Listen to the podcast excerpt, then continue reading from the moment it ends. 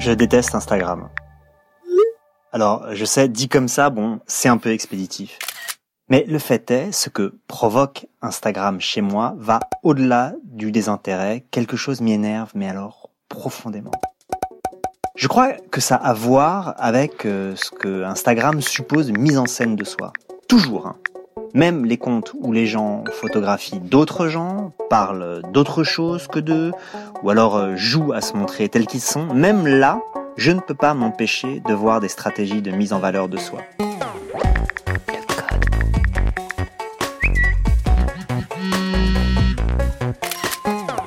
J'ai l'impression que le monde et le réel n'existent pas dans Instagram. Ils sont toujours comme recouverts par le moi dégoulinant de celui qui poste une photo ou quoi que ce soit d'autre. Hein. Je trouve que c'est une sorte de romantisme dégradé. Et ça me rend dingue. Je ne comprends pas pourquoi les gens peuvent avoir envie de ça. C'est peut-être ça d'ailleurs qui m'afflige le plus, que les gens aient envie de faire ça et d'autres de les regarder faire ça.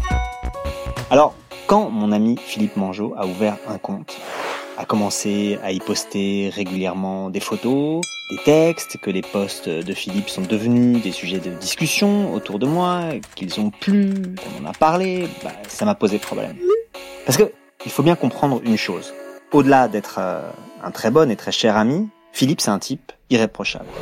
C'est un militant, presque 15 ans à ACT UP, l'association de lutte contre le sida, qu'il a même dirigé un moment.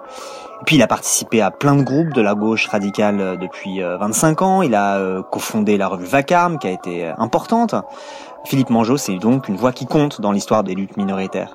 Et puis il a fait plein d'autres choses qui sont aussi impressionnantes. Dernièrement, par exemple, il a coécrit avec Robin Campillo le film 120 battements par minute, qui a reçu notamment le Grand Prix euh, du jury à Cannes. Et puis tout ça, euh, ça l'empêche pas d'exercer son métier avec euh, passion. Il est prof de littérature en prépa. Bref, donc, Philippe Mangeot, il est irréprochable. Alors, quand j'ai vu s'accumuler ces postes et ses photos euh, léchées, portraits euh, de ses amis, de ses amants, autoportraits, euh, photos de bouquets de fleurs rituels du dimanche matin, photos des spectacles qu'il va voir, extraits de textes, les posts écrits toujours en anglais, et puis quand j'ai vu les commentaires, les likes, je me suis dit qu'il fallait qu'il m'explique pourquoi il faisait ça, ce qu'il y trouvait. Le code a changé.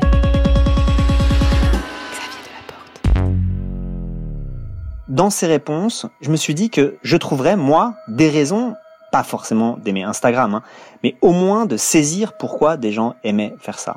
Donc le pari, c'est le suivant, passer par un cas particulier pour saisir un engouement bon, quasiment universel. Alors j'ai demandé à Philippe Mangeot de me raconter. Et on a commencé par le début, comment il a découvert Instagram. Mais c'est toi qui m'en as parlé pour la première fois. Non. Mais si. Bon, ça commence mal tout ça, c'est de ma faute. Comme j'en ai aucun souvenir, je demande à Philippe de raconter les circonstances. Je crois qu'on passait des vacances ensemble. Et un jour, tu m'as dit avec une gourmandise incroyable que tu suivais un compte sur Instagram et que tu trouvais que cette fille était vraiment incroyable sur les tactiques de l'attention qu'elle euh, produisait. C'est-à-dire qu'elle vérifiait le nombre de likes, qu'elle mettait la photo qu'il fallait. Et tout ça t'intéressait beaucoup. Et j'ai regardé ça d'un air vraiment consterné, mais j'ai décidé ensuite d'aller y voir. Ça y est, ouais, je me souviens maintenant. Alors c'est vrai, je le confesse, avant ma détestation d'Instagram, j'ai eu quelques mois de fascination. Et comment imaginer que ça ait pu l'intéresser, lui, Philippe, parce qu'il me semble qu'à part sa fréquentation des réseaux de drague homo, son rapport avec les réseaux sociaux à l'époque, il était quand même très très distant. J'ai euh, ignoré Facebook pendant très longtemps, et je l'ignore encore.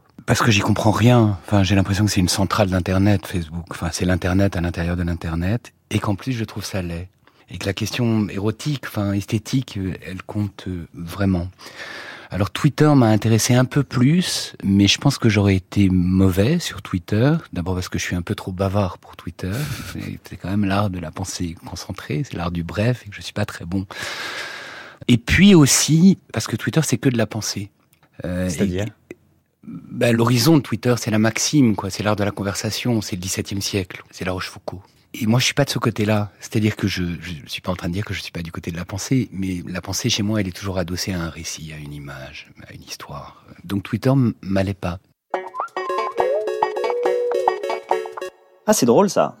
J'aurais pas imaginé que c'était si réfléchi, le choix d'Instagram. Comme une décision prise après une sorte de benchmarking des réseaux sociaux existants.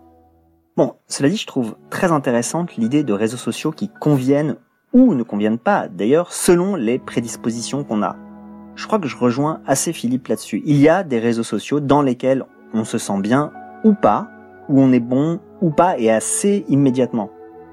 En fait, il y aurait une sorte de psychopathologie réticulaire à faire. C'est dommage que j'en ai pas parlé avec Clotilde Guil, la psychanalyste euh, de l'épisode 4. Ça aurait été une bonne question, ça, la compatibilité psychologique avec les réseaux. Bon, j'aurais pu lui demander par exemple pourquoi Instagram ne me convient pas à moi. Enfin. Donc, on comprend pourquoi Philippe ne choisit pas Facebook ou Twitter, mais pourquoi alors choisit-il Instagram? Je pense que je me suis mis à m'intéresser à un garçon que je trouvais sexy, dont je savais qu'il avait un compte sur Instagram, donc j'ai moi-même ouvert un compte. Au point d'ailleurs que mon nom euh, sur Instagram, c'est philippe.duke. Il se trouve que c'est mon nom de code pour tous les trucs de drague depuis très très longtemps. Pourquoi Duke? C'est quand même parce Philippe que, Duke? euh, parce que chez les gays, il faut toujours mettre un K pour que ça soit sexy. Pourquoi? Euh, ah bah ça, bah c'est plus viril, j'imagine. Le C est pas viril et le K est viril. Bon, c'est un peu une blague cette histoire de cas, mais pas complètement. Donc, il y va pour draguer un type.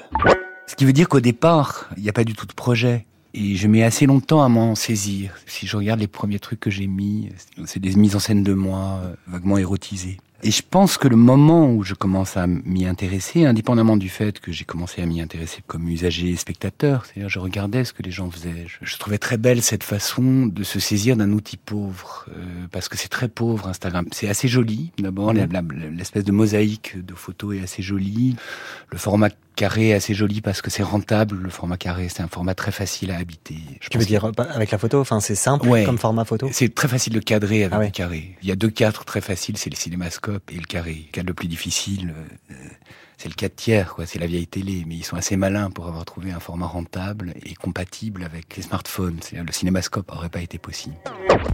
J'avais jamais réfléchi à cette question du format des photos d'Instagram et du fait qu'il pouvait y avoir une intention dans le choix de ce format.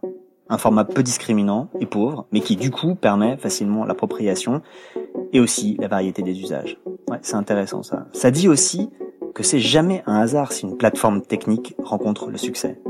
Et parfois c'est le choix de la pauvreté qui est une raison du succès. Bon, ça c'est une raison esthétique de l'intérêt de Philippe Mangeot pour Instagram. Ça, ok, je prends.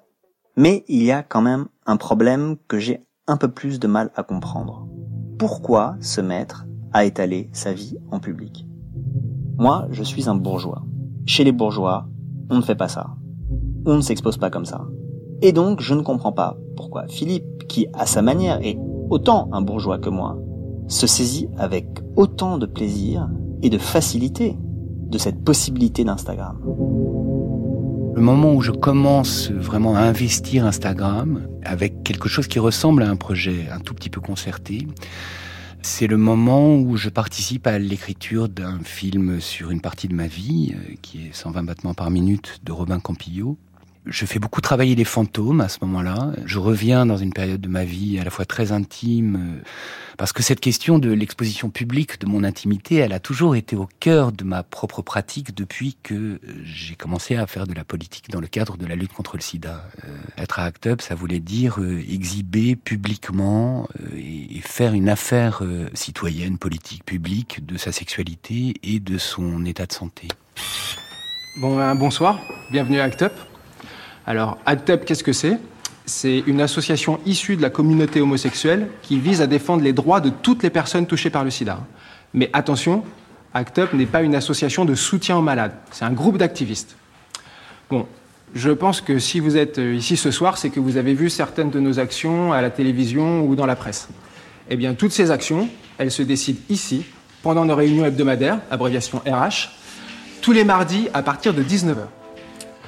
Une euh, dernière chose que vous devez comprendre, c'est qu'à partir du moment où vous êtes à ACT UP, quel que soit votre statut sérologique, vous devez accepter de passer aux yeux des médias et du public en général pour un séropositif. Voilà.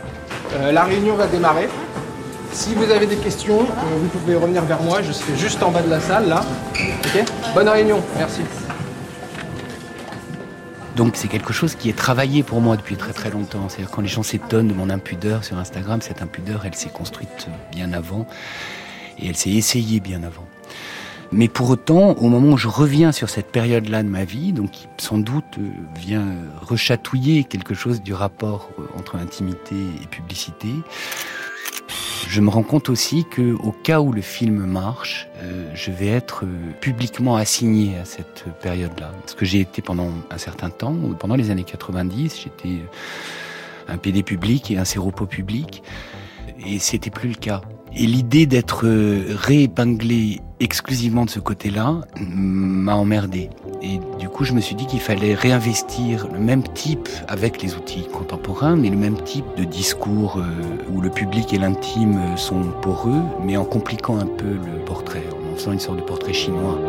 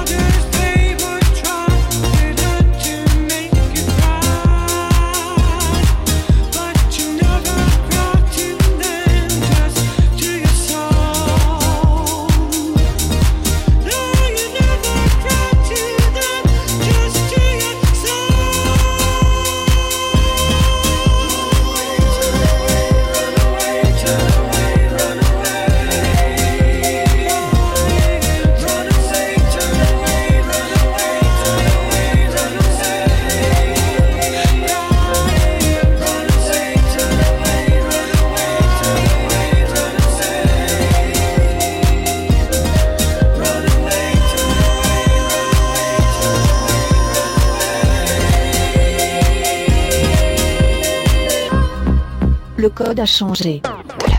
Je comprends mieux. Et même si le cas de Philippe Mangeot est très particulier, ça veut quand même dire qu'exposer sa vie dans un réseau social, ça peut être plus compliqué qu'un simple dévoilement de l'intime. Ça peut être une volonté donc de contrecarrer une image publique, de la troubler, de la complexifier. Ça veut donc dire qu'il peut y avoir des raisons très profondes, très personnelles à ce qu'on fait sur Instagram, à la décision qu'on prend en commençant à investir un truc comme ça. Et de fait, même si Instagram m'énerve, je constate que les gens sont en général assez capables d'expliquer ce qu'ils y font ou de raconter ce que les autres y font. Je pense à une copine qui pendant tout un déjeuner m'a raconté, mais alors très très en détail, ce qu'elle lisait d'une autre copine à travers son compte Instagram. Et c'était assez vrai. Bref, peut-être que j'ai tort de mépriser les intentions qui peuvent se glisser dans le choix de montrer sa vie ou de la manière de la montrer, de la manière dont on choisit de définir les frontières de l'intime. Philippe, il le dit, en faisant ça, il a le sentiment d'écrire une sorte de journal extime, c'est-à-dire un journal intime écrit pour les autres. Il y a donc une intention assez construite derrière, et d'autres peuvent sans doute l'avoir aussi en la verbalisant moins, cette intention construite. Bon, peu importe. On reprend le fil. Comme Philippe et quelqu'un de sérieux, se mettre à à investir son compte Instagram, ça veut dire pour lui se mettre à la photo, ce qu'il n'avait jamais fait jusque-là. Et donc j'ai acheté un appareil photo et je me suis mis à sortir très régulièrement mon appareil photo. Et mes amis étaient consternés, euh, consternés à l'idée que j'allais balancer leur image sur les réseaux sociaux. Et ils étaient consternés parce qu'Instagram est vulgaire. Et d'ailleurs, c'était intéressant de voir le nombre de gens qui, euh, parmi mes amis, me pressent à écrire. Et je pense qu'Instagram a à voir avec l'écriture, même si c'est une écriture qui passe par la photographie. J'investis aussi beaucoup euh, la partie euh, textuelle d'Instagram. Et, ces mêmes personnes qui attendent depuis des années que j'écrive, sans préjuger de ce que je peux écrire, mais qui me disent depuis des années qu'il faudrait que je pratique un exercice d'écriture quotidienne, je me mets à pratiquer un exercice d'écriture quotidienne immédiatement accessible et ils ignorent cette pratique avec euh, superbe et avec mépris. Bon, pour ma part, c'est vrai, je l'avoue. Il y a peut-être une forme de mépris pour ces gens qui se mettent en scène sur Instagram. C'est vrai. Je pense qu'au fond de moi, je méprise les gens qui croient que leur vie intéresse tout le monde. Mais surtout, je me demande à qui pensent s'adresser ces gens-là. Bon, et donc dans le cas particulier de Philippe, à qui ils pensent s'adresser? Je ne sais pas, c'est ça qui est beau. Au départ, en tout cas, je ne sais pas du tout à qui je m'adresse. Maintenant, je sais un peu mieux. J'ai pas énormément d'abonnés. J'ai 2450 abonnés à peu près, ce qui est pas énorme relativement à d'autres, mais je sais comment je devrais faire pour avoir plus d'abonnés. Waouh, alors là, attention, Philippe Mangeot va nous donner le secret de l'abonnement sur Instagram. Bah, en fait, pour avoir beaucoup d'abonnés sur Instagram, il faut publier toujours la même photo. Euh, bah, tu peux publier tous les jours euh, le repas que tu as concocté, euh, ta tenue du jour, une citation. Et si c'est un dispositif stable avec des variations, tu es sûr d'avoir beaucoup d'abonnés. Je me souviens qu'un jour, par exemple, très tôt d'ailleurs dans ma pratique d'Instagram, j'ai fait un origami. Euh, paf, j'ai eu cinq abonnés immédiatement, fans d'origami. Alors évidemment, ils ont été très déçus parce que c'est le seul origami que j'ai jamais publié dans, dans ma vie. Mais je pense que si j'avais continué dans la voie de l'origami, j'aurais aujourd'hui le stock des 12 000 fanatiques dans le monde d'origami. C'est drôle parce que je crois que là, il livre une vérité fondamentale des réseaux sociaux d'aujourd'hui, Philippe. Le succès passe par une forme de répétition, enfin des variations dans un dispositif stable. C'est comme ça qu'on agrège autour de soi une communauté d'abonnés. Bon alors ça vaut pour les photos sur Instagram, comme le raconte Philippe, mais, et ça je trouve que c'est un peu plus inquiétant ou gênant, ça vaut aussi dans Twitter, dont Philippe disait tout à l'heure que Twitter c'est de la pensée, et je pense qu'il a assez raison. C'est vrai, dans Twitter, les gens qui gagnent des followers, enfin en tout cas je l'ai remarqué de manière un peu empirique, dont les propos vont être relayés, sont des gens qui, au fond, disent toujours un peu la même chose. Des gens qui, en tout cas, parlent des mêmes sujets. Bon, c'est assez logique, mais surtout, ça incite à ne pas sortir de son cadre. C'est-à-dire que dès qu'on en sort, on intéresse moins. Notre voix porte moins. On le sent d'ailleurs au nombre assez faiblard de likes et de retweets par rapport euh, aux autres euh, postes. Ça incite donc à toujours aborder les sujets sur lesquels notre voix porte et de la façon dont on sait qu'on est attendu. Juste pour recevoir une forme d'assentiment de la communauté. Alors parfois j'ai l'impression que certains tweets ne sont écrits que pour ça. Et ça me chagrine. Ça me chagrine parce que cette manière de conforter sa communauté, elle organise les discussions, elle les tend et elle finit par les rendre impossibles.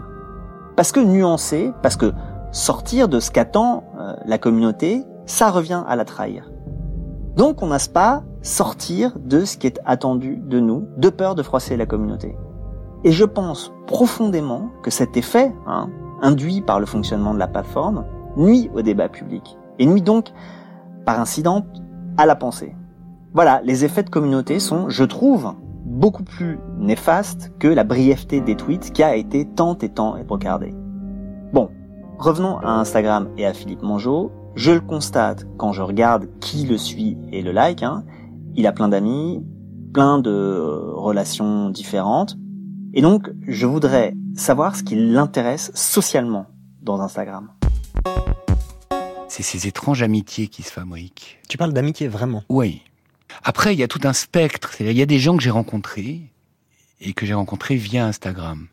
Mais il y a aussi les gens que je ne rencontrerai jamais parce qu'ils sont loin, ou parce qu'on n'aura pas l'occasion, ou parce qu'on se donnera pas l'occasion, et pour autant qui me donnent des nouvelles quotidiennes et à qui je donne des nouvelles quotidiennes. Et ça crée des liens. Euh, alors évidemment, c'est peut-être absurde de parler d'amitié, mais il faudrait dire quoi? Relation, relationnalité, etc. Il se trouve que je parle d'amitié dans un sens qui est sans doute plus intense que le sens que Facebook donne au mot ami, par exemple, qui m'a toujours euh, un peu dégoûté. C'est quoi la différence? C'est un vrai échange. Ça veut dire que quand j'ai de la peine, par exemple, en message privé, les gens se manifestent. Et que je fais pareil. Je mesure à quel point il y a une sorte de présence quotidienne d'un certain nombre de gens sur mon smartphone. Et dans la mesure où je publie moi-même entre une et trois photos par jour, je suis moi-même présent pour un certain nombre de gens que je rencontrerai jamais. Et je m'adresse pas à quiconque en particulier, mais, mais ils font partie des gens à l'horizon desquels je publie. Et puis il y a une troisième catégorie de personnes qui est beaucoup plus restreinte, euh, qui est mes amoureux. C'est-à-dire qu'Instagram est pour moi, c'est pour ça que Instagram c'est rien, c'est la multiplicité des usages que les gens en font et des investissements que les gens y produisent ou y inventent. Mais Instagram est pour moi un lieu où la règle que je me suis donnée fait que, dans la mesure où j'ai plusieurs amoureux, les autres amoureux savent ce qu'il en est de mes amoureux. Intéressant.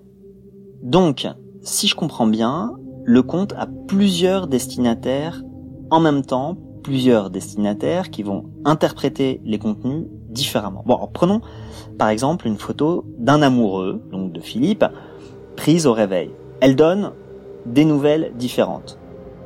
Ceux qui aiment simplement les photos de Philippe, bon bah eux, ils vont apprécier celle-ci, euh, le dos cambré, euh, le noir et blanc, ils apprécient bon le Philippe esthète.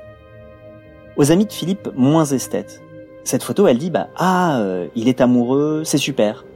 Mais à un autre amant qui voit la photo, elle dit ah d'accord, il était avec lui. Et puis encore à des inconnus qui suivent le compte à des visées érotiques. Ben cette photo, elle dit euh, ah bah celui-là, il a un bel amoureux et puis il a de, de beaux draps aussi. Mais bon, Philippe a parlé de règles et ça, ça m'intéresse. Qu'est-ce qu'il s'est donné comme règle alors, il y a une règle et il y a une esthétique. Euh, et puis après, il y a un marketing. On pourrait dire qu'il y a les trois. La règle, c'est ne publier que des choses qui ont été importantes pour moi dans la journée. Des émotions particulières, euh, un énervement particulier. Je publie du texte aussi. Je mets dans des petits carrés des textes qui comptent euh, pour moi. Ça, c'est une règle. Et la règle fondamentale, c'est de ne pas laisser un jour sans rien publier. Et puis, l'esthétique, c'est un principe de variation et un principe de série. Il y a des séries, comme je travaille à Sceaux, euh, une série sur le parc de Sceaux. Quand je faisais une analyse, il y avait une série de photos euh, qui correspondaient à ma sortie du cabinet de mon psychanalyste. Sinon, il y a, mais voilà, c'est une alternance. J'aime beaucoup les portraits, j'aime beaucoup photographier les gens que j'aime. Je trouve ça très beau les visages. Puis un visage, ça passe bien dans le, petit format d'Instagram. Et puis ce qu'on pourrait appeler le marketing, c'est qu'on sait bien que ce qui marche le mieux sur Instagram, c'est les autoportraits, c'est les selfies. Moi, j'aime pas tellement le, principe du selfie parce que j'ai quand même un narcissisme de cinquantenaire, donc euh, j'aime pas tellement euh, avoir une tête complètement déformée comme c'est le cas euh, pour les selfies. Donc c'est vraiment des autoportraits, c'est-à-dire je déclenche à distance mon propre appareil. Donc il faut rappeler que je suis là. Donc à peu près une fois tous les 20 postes, je publie une photo de moi. En gros, si je comprends bien, c'est parce que le compte de Philippe n'a pas d'autre objet que Philippe, enfin, de Philippe et la vision que Philippe a de ce qui l'entoure, que régulièrement il poste une photo de lui comme une signature, dit-il. Et ce sont des posts qui marchent, comme il le dit encore. Donc intéressant cette idée de marcher, intéressant ces trois éléments, règles, esthétique et marketing. Les trois vont ensemble. Mais alors dans quel ordre? Selon quelle hiérarchie ça, je sais pas bien.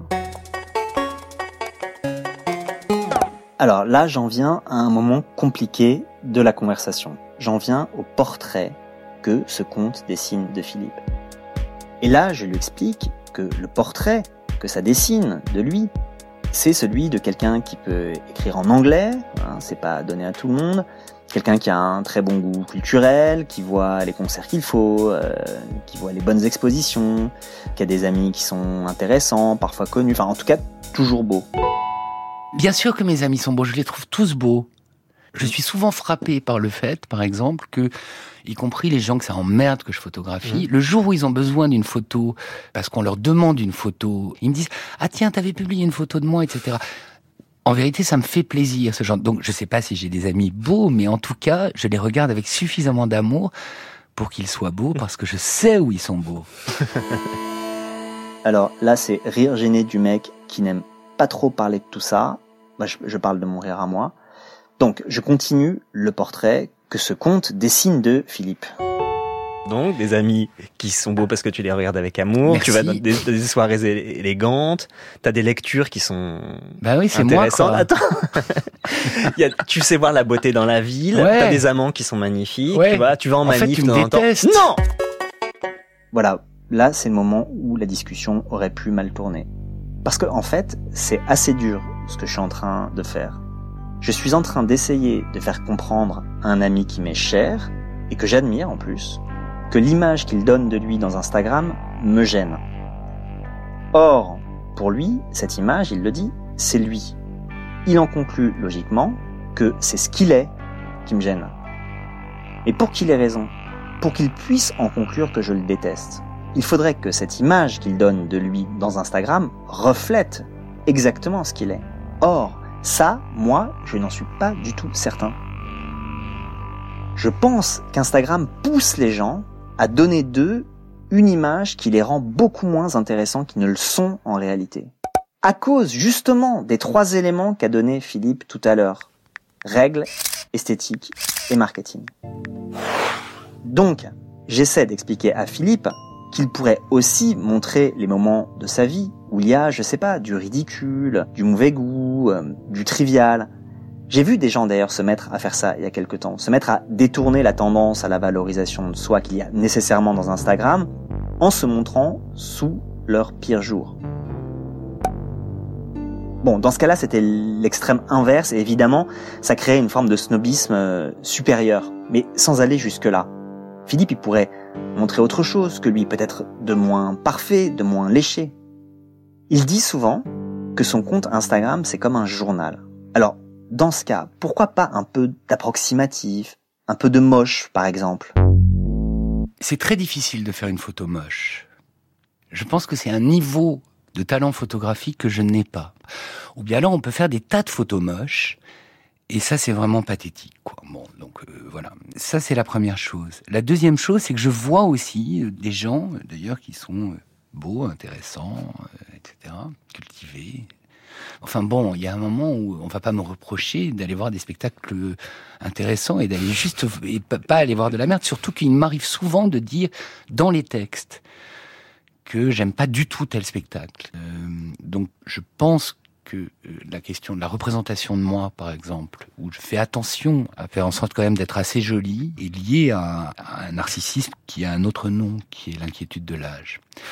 Bon, quant à savoir si euh, j'essaye de dresser de moi un portrait euh, impeccable et désirable, il n'y a pas l'ombre d'un doute. C'est quand même plus intéressant de draguer sur Instagram que de draguer sur des trucs de cul. Ce qui est très désarmant avec Philippe Mangeot, c'est qu'il est assez lucide. Donc, quand on essaie maladroitement de lui dire qu'on trouve que son compte est un peu narcissique, il dit Ben ouais, et alors, je vieillis et je drague. Bon, évidemment, je pense que c'est plus compliqué que ça et que, comme il l'a expliqué tout à l'heure, il s'adresse à plusieurs publics en même temps et que donc cette image flatteuse, elle n'est pas simplement destinée à draguer ou à lutter contre le passage de l'âge. Mais bon, si ça me gêne, c'est mon problème plus que le sien au fond. Mais quand même, revenons à cette histoire de drague. Donc, si j'en crois Philippe, c'est plus intéressant de draguer sur Instagram que dans les sites de cul qui sont entièrement dédiés à ça. Pourquoi? J'aimais l'hypothèse que ce serait un peu plus subtil. Mais je suis un type à l'ancienne, quoi. J'ai jamais trouvé très bandant, par exemple, les mecs qui me contactent sur les réseaux sur lesquels je suis et qui disent bite Mmh. pour avoir une photo de bite. Alors j'ai des photos de bites à disposition, je peux leur envoyer, hein, mais fondamentalement, je suis pas sûr que ça me plaise tellement. Mais oui, c'est plus subtil, c'est plus. euh, Est-ce que la rencontre qui s'ensuit est plus intéressante quand elle est passée par Instagram que quand elle est passée par une appli de rencontre euh, uniquement efficace? Bah, ça dépend. Alors, il y a un embarras quand elle est passée par Instagram.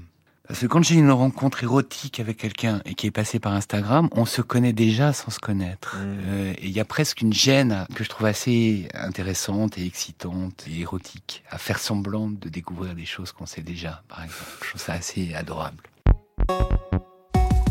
Bon, je vois bien le truc, mais je ne suis pas certain que ce soit propre à la drague sur Instagram. Parce qu'il me semble qu'aujourd'hui, quelqu'un qui drague euh, dans un site de rencontre, ou même finalement dans une soirée, hein, bref, je crois qu'aujourd'hui, tout le monde va tout de suite voir les comptes de la personne target. Avant, on trouvait d'autres moyens, je sais pas, on se faisait raconter des choses euh, par des connaissances de la personne euh, qu'on pouvait éventuellement avoir en commun. Bon, en fait, je pense que c'est un truc vieux comme le monde, ce jeu de trouver de l'information. Cela dit, c'est vrai qu'Instagram donne à ce jeu une autre dimension. hein. C'est-à-dire que on peut connaître un intérieur, on peut connaître la famille de la personne, ses amis, ses lieux de vacances, etc. S'il est vrai que Instagram est un lieu de séduction, une scène de séduction, j'ai pas particulièrement envie de me donner à voir dans mon côté le plus pathétique. Même si le pathétique et la douleur aussi, et l'inquiétude, ne cessent de traverser Instagram. Instagram Euh, ou mon ton compte, Mon compte. Ouais. Plus sans doute que d'autres. C'est pas pathétique au sens de ridicule, c'est pas pathétique au sens de rien, quoi. Parce qu'il y a ça aussi, je m'adresse aussi sans doute à moi. Je me dis que un jour je vais arrêter, bien sûr, puis j'essaierai d'en faire une copie générale, et puis ça rentrera dans un fichier, mais que ça racontera quelque chose de 4 ans, 5 ans de ma propre existence. Et là, en fait, je comprends quelque chose que je n'avais pas compris jusque-là. Je le dis sincèrement, je comprends à quel point Instagram a une place importante dans la vie de mon ami. Une place beaucoup plus importante que je n'imaginais. Et donc, je lui demande comment il la décrirait, cette place. C'est comme les gens qui vont à la salle de sport, quoi. Je fais du piano aussi. Il y a plein de choses qui ont beaucoup de place dans ma vie. Hein. Ça a une place très importante. Ça occupe une demi-heure de ma, de ma journée. Donc, euh, c'est pas plus que ça. hein. Je fais des photos, j'écris un petit texte, je poste, et puis basta. Et pour chacun d'entre eux, ça dure 10 minutes. 10 minutes pour fabriquer ses photos. C'est pas des masses. Mais être sur Instagram, c'est aussi être spectateur d'Instagram, aller voir les comptes des autres. Et ça, ça prend du temps, beaucoup de temps. Alors, quel spectateur d'Instagram est-il? Là, il me cite pas mal de choses qui l'intéressent plus ou moins. Et puis, de temps en temps, il y a des vrais... euh, C'est très con de dire artiste, parce que artiste est un mot qui veut dire beaucoup de choses et pas grand-chose en même temps, mais il y a des gens qui ont un rapport d'œuvre, d'œuvre mineure, minuscule, toute petite, mais quand même un rap- un- Je pense que moi, je fais partie de ces gens.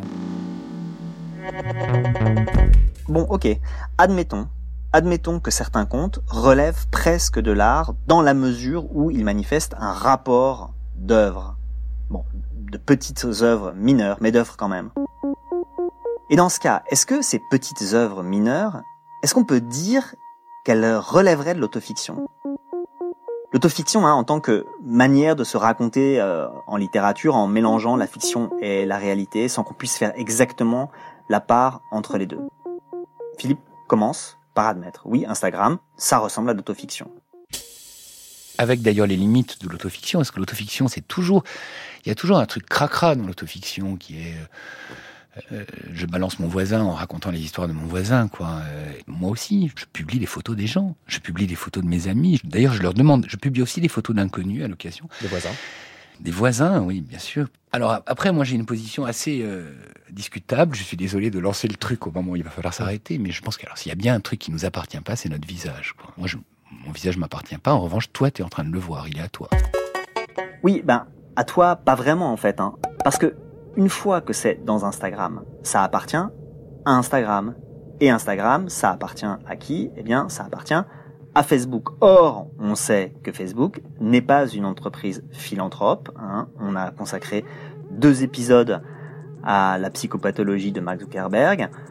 On sait donc le mépris que Facebook et Zuckerberg hein, ont pour les données personnelles, la vie privée des usagers. On sait que tout ça repose sur la surveillance et sur une économie qui consiste à marchandiser des données personnelles. Bon, Philippe Mangeot, je l'ai dit, il est de gauche, il est même d'une gauche radicale, il est engagé, enfin 20 ans à Act Up, ça marque quand même. Alors tout ça, alimenter cette économie-là, ça ne dérange pas du tout? Dès que j'y pense, euh, euh, ça me dégoûte. Je préfère ne pas y penser. Voilà. Alors après, j'ai toujours été très sensible euh, au discours inquiet sur la surveillance, mais je n'en ai jamais rien fait dans ma propre vie. Ce qui est bizarre, parce que par ailleurs, et ça interroge aussi la question de ton compte Instagram, c'est alors par ailleurs, t'es hyper politique. Comme si ce lieu-là, euh, à part le fait que tu vas mettre de temps en temps des photos de manifs, ouais. etc., c'est un lieu où même cette question, qui pourrait être la question politique, à savoir celle des données personnelles, n'existe pas. Comme si c'était entre parenthèses. Est-ce que c'est le cas ou... Alors, c'est vrai, mais euh, d'abord, il y a une fiction intime. On s'est tous raconté quand on était jeune euh, cette question un peu idiote et à laquelle on peut pas du tout répondre, qui est est-ce que j'aurais été collabo ou résistant?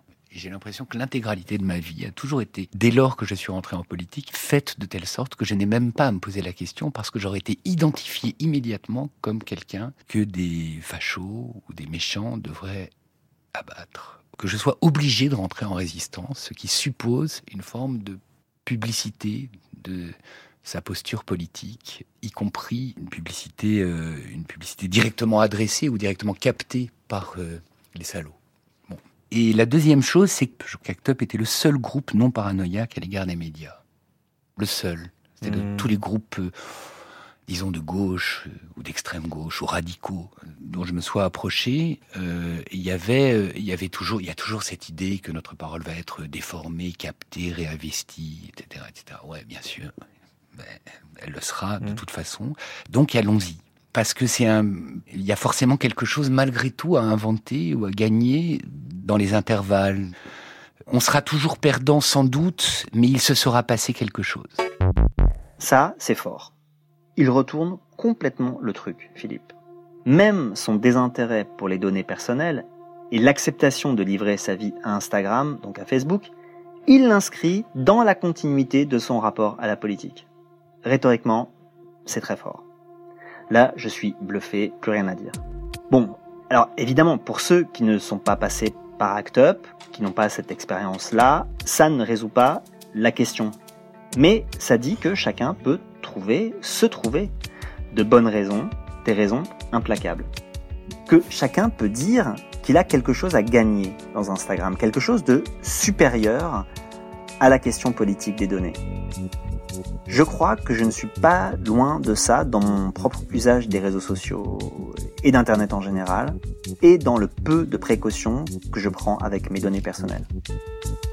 En fait, si j'y réfléchis, je fais un calcul coût-bénéfice, bête et méchant. Et j'en conclus que je perdrais plus à ne pas être sur les plateformes, les plateformes mainstream j'entends, je perdrais plus de temps à tout sécuriser, parce que je suis nul, alors j'abandonne. Je sais que c'est pas bien, je sais que ça n'est pas la bonne attitude politique, mais je le fais quand même. Je n'en suis pas fier, je ne le conseille pas, mais je le fais quand même. Pour en rester à la question politique, j'ai beaucoup entendu Philippe quand il euh, parle d'Act Up et de la forme de militantisme très particulier d'Act Up, c'est-à-dire un militantisme euh, au bord de la mort, un militantisme intime, amoureux, déchirant, violent parfois. Souvent, Philippe dit qu'Act Up, c'était le temps du téléphone et des fax. Comme si ça aurait été différent avec Internet et les réseaux sociaux. Mais je ne lui ai jamais demandé pourquoi il dit ça. En quoi ça aurait été différent. Alors je le fais.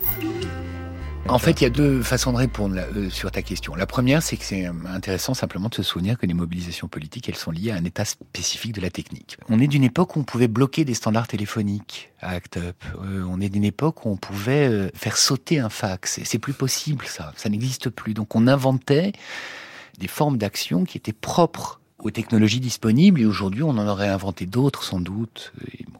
Et puis l'autre chose, mais parce que c'est plutôt de l'autre chose que je parle en général, qui est qu'Act Up, et je pense que c'est ça la mélancolie avec laquelle 120 battements par minute a été reçu.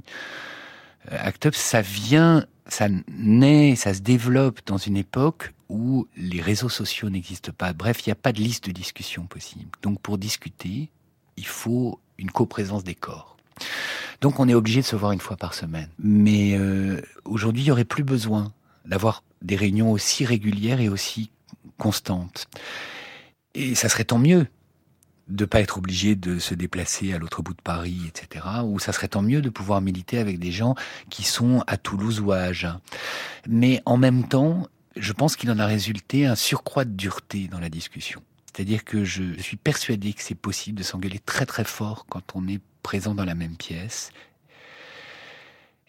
et que ça ne soit pas complètement grave, que ça soit pas définitif, qu'après on puisse aller se rouler des patins, qu'on puisse se prendre dans les bras, qu'on puisse passer à un autre sujet parce que l'ordre du jour est tel qu'on passe à un autre sujet.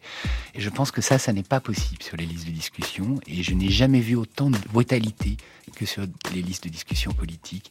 En tous les cas, c'est une brutalité sans commune mesure avec les discussions musclées que nous avions à Acte. C'était Le Code a changé, un podcast proposé par France Inter en partenariat avec Faber Novel.